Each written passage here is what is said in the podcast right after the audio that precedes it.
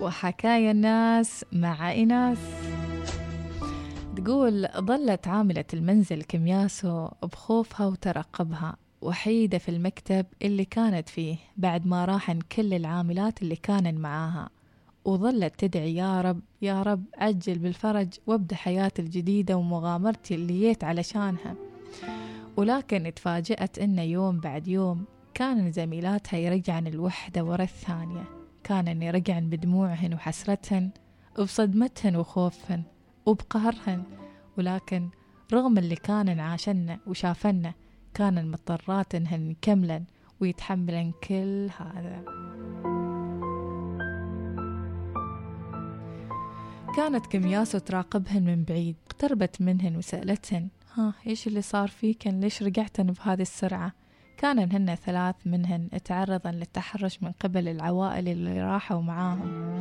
أما الأخيرة فقالت لها إنها جاية بخبرتها الكبيرة وتم الاتفاق معاها أن راتبها يكون مبلغ وقدره يمكن 150 على حسب خبرتها وتجربتها الطويلة في هالعمل.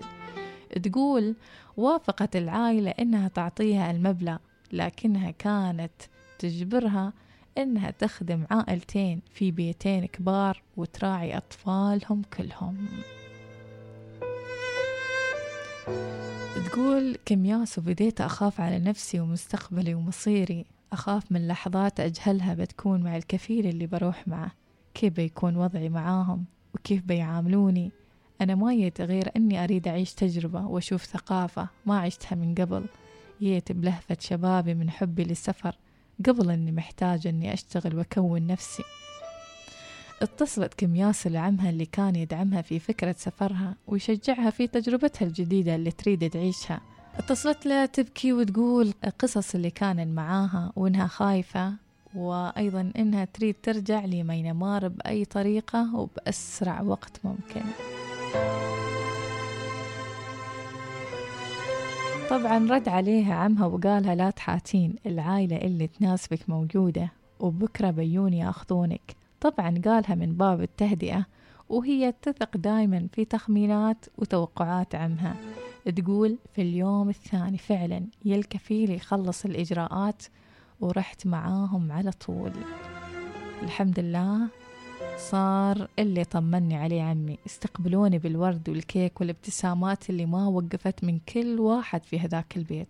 والحمد لله بديت أرتاح نفسيا وأشكر ربي كل يوم على وضعي اللي أرحم من مية قصة كنت أسمعها وأعيش تفاصيلها في مجموعة الواتساب اللي خصصناها للعاملات المينماريات اللي يشتغلن هني في عمان.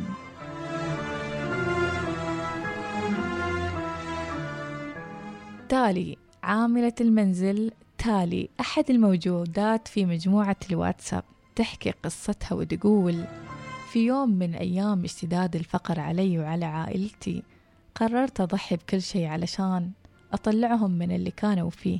كان حالي ضيق كل ما شفتهم نايمين بيوعهم وناهضين بوجعهم وحسرتهم فقررت إني أجي لعمان مع الجروب الكبير اللي كان جاي هذيك الفترة. تصاعدت أحلامي لين وصلت بها إني أرجع وأنا قادرة إني أبني لهم حتى بيت أبني لهم حياة جديدة أبني لهم السعادة والفرح والأمل. تقول الحمد لله بديت أشتغل بكل جد وعطاء في البيت اللي خذوني معاهم كعاملة منزل. كنت أستلم كل راتبي في أول الأشهر وهذا اللي يخليني أتمسك وأصبر وأتغاضى عن كل مطبة وضيق كان يصادفني. مرت الأشهر وبدا راتبي ينقص شوي شوي لما قاموا وما يعطوني ولا فلس. بديت أهمل في الشغل من حسرتي وضيقي وأهمل أكثر كل ما أتذكر أني عايشة. وسط عائلة ما تعرف الرحمة دينهم اللي يقول لهم مبادئهم وأخلاقهم اللي تقولهم عطوا الأجير أجره قبل أن يجف عرقه. دينهم اللي يقولهم الراحمون يرحمهم الله ويوصيهم على الضعيف والمسكين وابن السبيل. كيف يخلون كل هذا وراهم ويعاملوني بقلب قاسي ويهضمون حقي؟ الدين اللي شجعني إني أكون وسطهم وبينهم لأني أعرف إن حقي ما بيضيع معاهم. تقول تالي بعد فترة اتطورت معاملتهم السيئة لي بالضرب والشتم. كنت أي على نفسي وأرجع أشتغل بقلب كله ألم وجع وضيق من الحال وبالرغم من أني حساسة إلا أني كنت أكتم دمعتي وانفجر آخر الليل لما أروح أنام. عاملة مثلي. لازم تكون بلا مشاعر. ممنوع نحزن. ممنوع نعصب. ممنوع نكون في مود غير عن اللي تعودوا إنهم يشوفونا فيه. وكأني روبوت بلا مشاعر. المشاعر اللي ممكن تتغير في لحظة لما نسمع خبر محزن من عند أهالينا هناك في مينمار. بتقول تالي في قصتها كان الكل ضدي في هذاك البيت ما عدا الكفيل صاحب البيت. كان كل ما يضربوني كان ينازعهم ويهديهم وينصحهم. تقول تالي كنت أحس بالأمان بوجوده كنت أشوفه مثل أخوي الكبير اللي ما شفته من فترة طويلة. كان يتودد لي ويسألني عن حالي. ما كنت أعرف إن هذا ما بيدوم وإن كل هالطيبة كانت مجرد مسرحية. إيش تقصد تالي بالمسرحية؟ وإيش كان صاحب البيت يريد من وراء هالمسرحية؟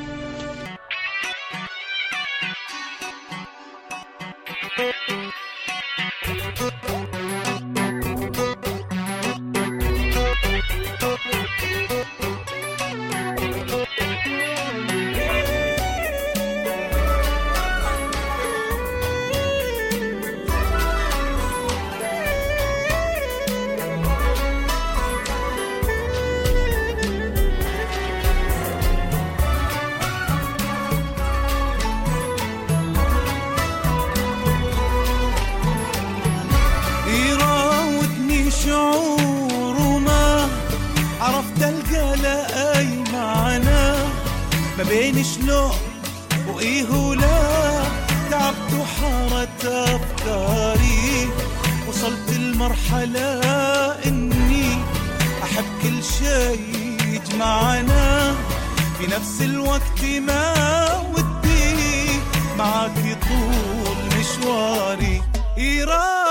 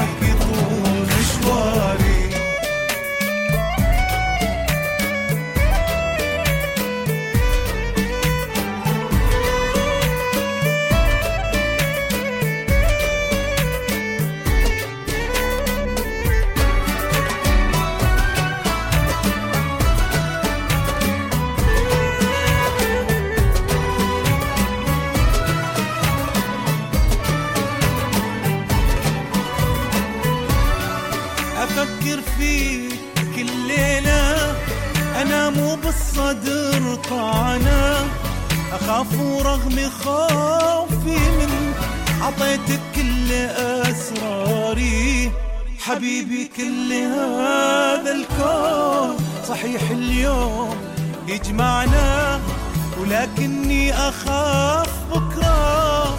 تجي وما يسعك داري.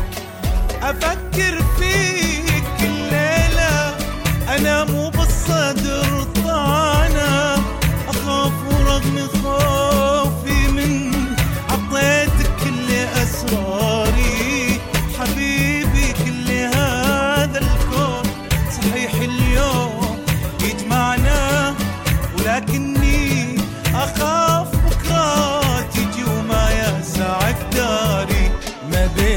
شلون وإيه ولا تعبت وحارت أفكاري تعبت وحارت أفكاري.